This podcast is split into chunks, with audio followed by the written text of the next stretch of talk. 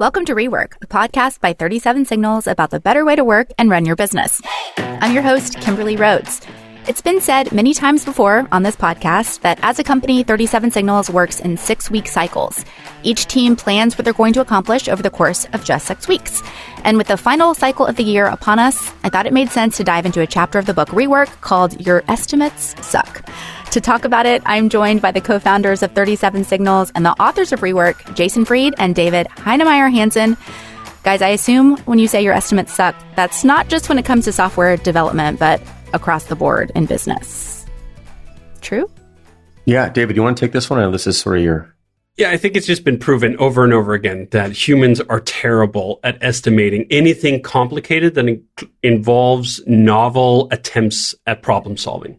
If you know exactly what you're going to do, it's somewhat easier. But I'd actually say even then, it's hard. I mean, construction is a great example. We've been building houses for a very long time, and yet still somehow it's quite difficult to hit an estimate unless you're building a cookie cutter thing that you've done exactly the same thing five times before or 10 times before, then your estimates might be closer. But if you're trying to do anything novel at all, anything that involves new problem solving, you just gotta accept the fact that we are awful at estimating. And the way I remember this from the early days of the company is really funny because I remember trying really hard to get better at estimating. That, you know what? The problem with estimates were just that we weren't trying hard enough that we didn't have the right scheme of doing it. If we just broke tasks down better and, and were more specific in our estimation, or maybe if we applied a, a more generous margin, we timed 1.2 or 1.5 or 1 point, or 2 to our estimates, they would come out just right. And we actually did that in the early days of even creating uh, Basecamp because when we were creating Basecamp, I had 10 hours a week. And I remember thinking, do you know what? We got to really make those 10 hours count. So if we want the different things, we should have a good idea of how long it's going to take. And again and again and again and again and again, we just learned the lesson. It is impossible. You might be able to accurately estimate one part of the piece you're trying to solve, but then you forget about the five you hadn't thought of yet that you run into. You realize, oh, we're going to need that, aren't we? Because it's novel, because it's new, because you're solving a fresh problem that hasn't been solved before you just can't get it all there. You can't design it all up front. And I think that sense of um, just frustration that why can't we crack this nut eventually led to our breakthrough. Why are we trying to solve this problem that we have shown absolutely no capacity in human history of being able to solve? Are we really going to be the first ones that solve the problem of estimation, especially in software where even when we got started, there was a 40 year history of establishing that the sort of industry was basically a long series of large projects that got canceled because they ran over time and budget. So this idea that here are we starting out in software and like, yeah, we're not that good at it now, but if we just practice real hard, we will crack it in a way that no one has ever cracked before was just delusional. And what I found so funny about that at the time was reading a lot of this um, software methodology thinking and how to estimate and how to break things down. Everyone was trying. Literally no one had it cracked, but everyone was like, no, no, no, we got it. Like, we just need a little tweak on the methodology. And then for the next project, we're going to nail it. And of course they didn't, right? It's an, an amazing example of the human optimism to overcome its own fundamental flaws in a way that's just wholesomely unrealistic, never going to happen. And that's why we finally gave up and canned the estimates. And these days, we just don't estimate. Not in any precise sense, not in any binding sense. What we do instead is we, we work with budgets, which is also actually funny because this chapter of rework is one of the few chapters where the fundamentals really move forward. In 2010, we did not have the, the specific nailing of how we were going to do it. That came with Shape Up um, our, our software methodology that we refined, we were refining over these years and we were trying to figure it out. Um, but it really didn't get crystallized until we had experimented a thousand different ways and ended up with this six week cycle, uh, setup that we've now run for quite a few years and we documented in, in ShapeUp. That's at, uh, basecamp.com slash ShapeUp. So, yeah. Okay. So you said we don't use estimates. Instead, what do we do? We use budgets or we use appetites, as we call it in Shape Up, where we say, do you know what? we have a rough idea here that a version of the problem we're trying to solve, a solution to the problem we're trying to solve, can be done in this amount of time. Do you know what? There's three weeks here for us to solve this project. And we're not specifying specifically what the project is. It gets this rough sketch outline of what the problem is and how we want to go about tackling it. But the specific scope, like what the screen should be, or how we implement it, or even whether we implement all of it or not, is left open in such a way that we can deliver something, not just something, something good in the amount of time for the appetite, which is just flipping it on its head. Don't tell someone or don't ask someone, how long is it going to take to get exactly this? Say, you have three weeks to make a great version of that. Yeah, one way to think about it is um, let's say you're going to Vegas and you're going to go gamble. The smart way to do this is to say, I'm willing to lose $500. Like that is it. I'm going to bring 500 bucks with me. And if I lose 500 bucks, I'm out versus saying, how, like, what's your estimate of how much you're going to lose? Hmm. Well, I don't know. And so you don't have a limit and you just keep losing and losing and losing and losing and losing. And then you try to make it back. So you double down. And this is how software pro- projects work too it keeps going and going and going. And now you've got so much built up that you, you can't give up now because it'd be a huge waste of time and the whole thing, the sunk cost stuff. So it's like, I've got 500 bucks. I'm going to spend 500 bucks on myself and have entertainment this weekend. I might lose it all. That's how much I'm willing to lose or willing to spend. I shouldn't even say lose because you're spending it on entertainment. If you go to a restaurant and you get dinner and it costs you $85, you don't say, I lost $85 you say, I spent $85 on food. And if you go gamble, you spent whatever, 500, whatever you spent on that. That's how we look at it. And so what are we willing to spend on this problem?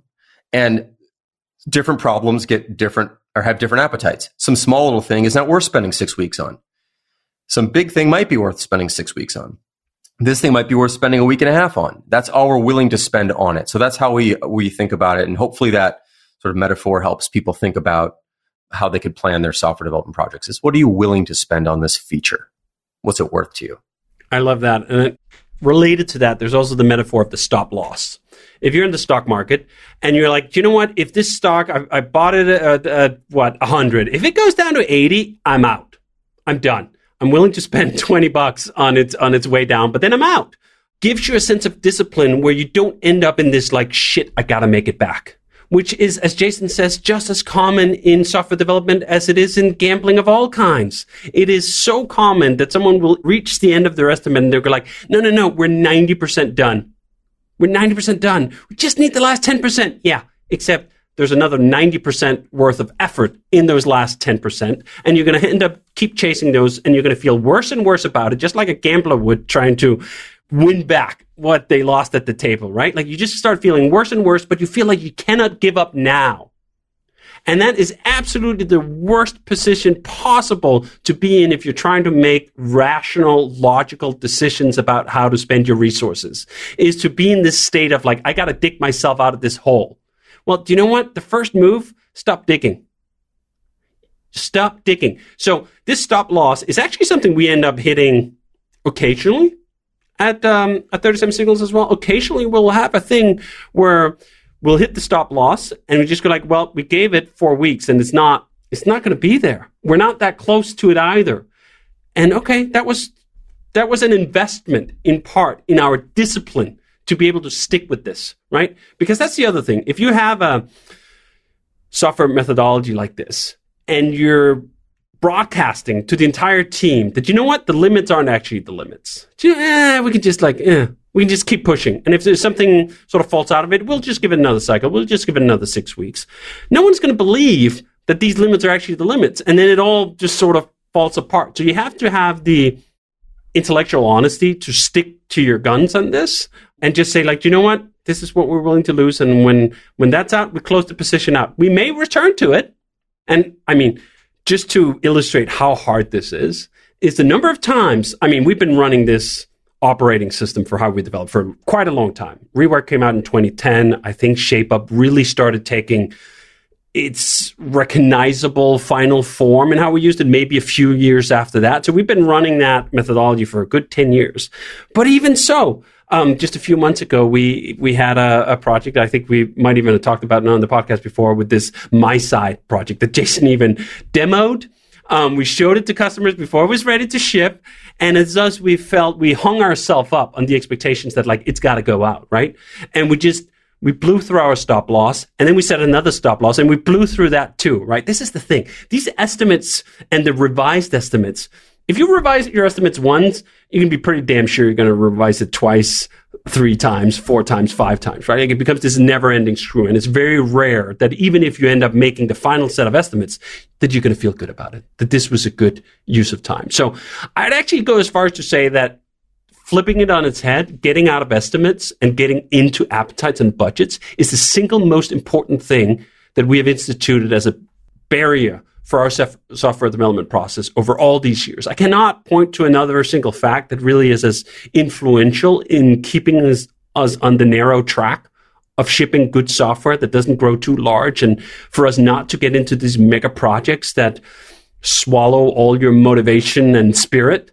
Because this is of course the other thing right? Like if, once you've been working on something that that feels overdue and feels late um, you're just so inclined to end up in a death march. Like the software industry is renowned for its endless death marches and some branches of the software industry it's even worse like in game development and so on someone just be churning they're like er, working 12 14 hour days for weeks or months on end all because someone missed some estimates and I think that's the other part of it. What does that mean to miss some estimates?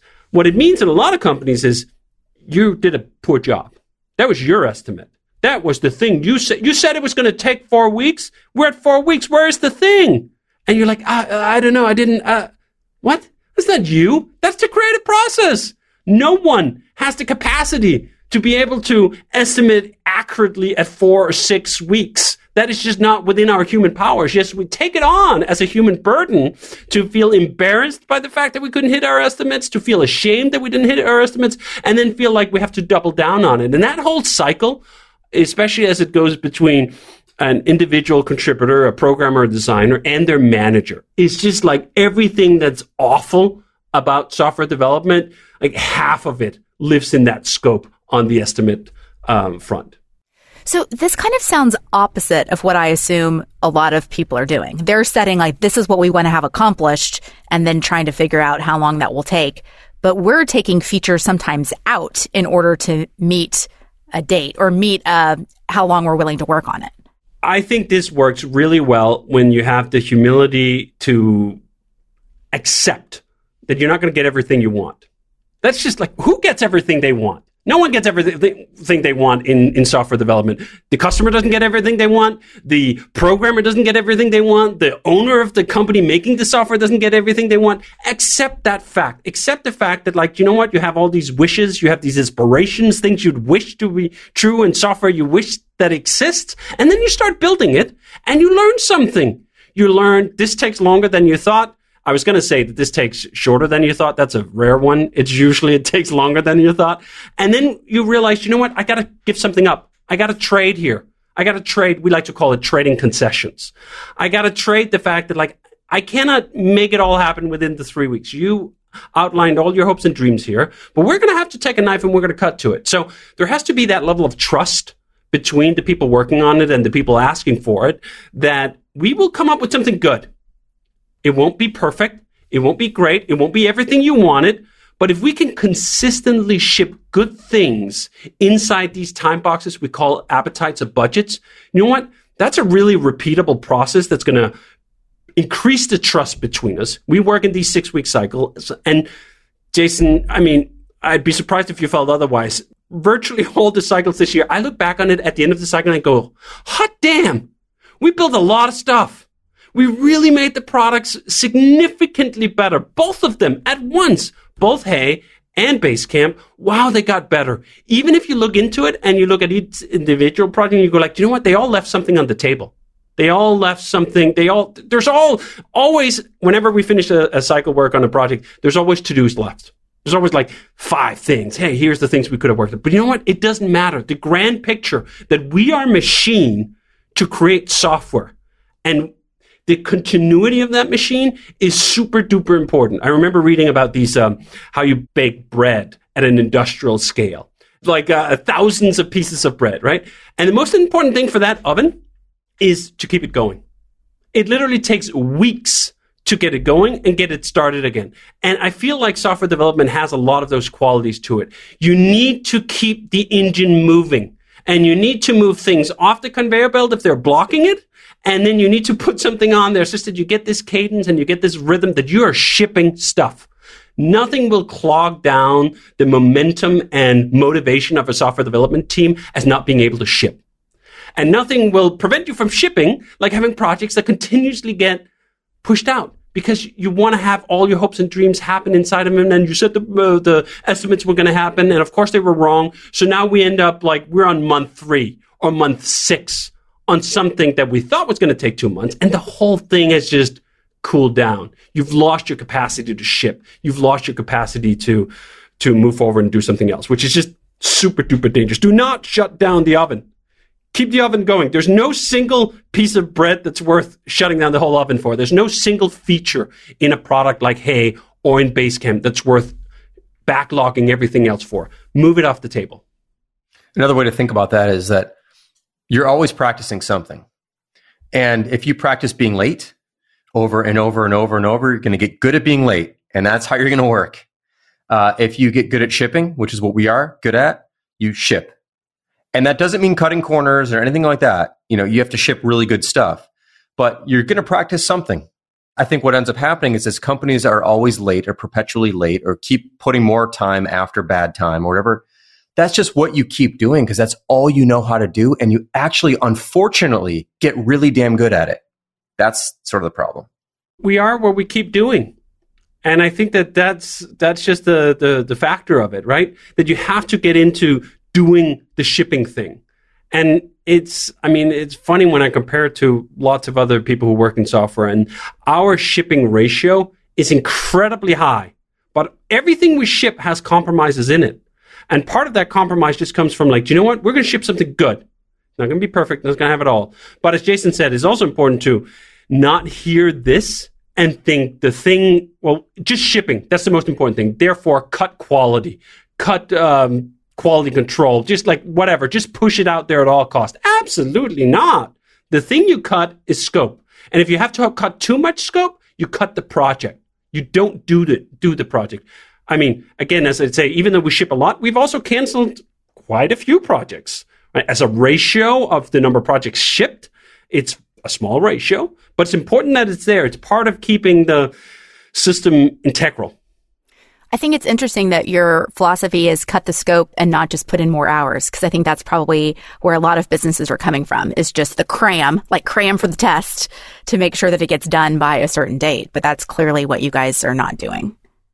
You know what that is? Is that you're going to, again, just like you're always practicing something, you're always losing something too. And I think the way we look at it is if we keep pouring more time into this thing, we're losing other opportunities to do a bunch of other things.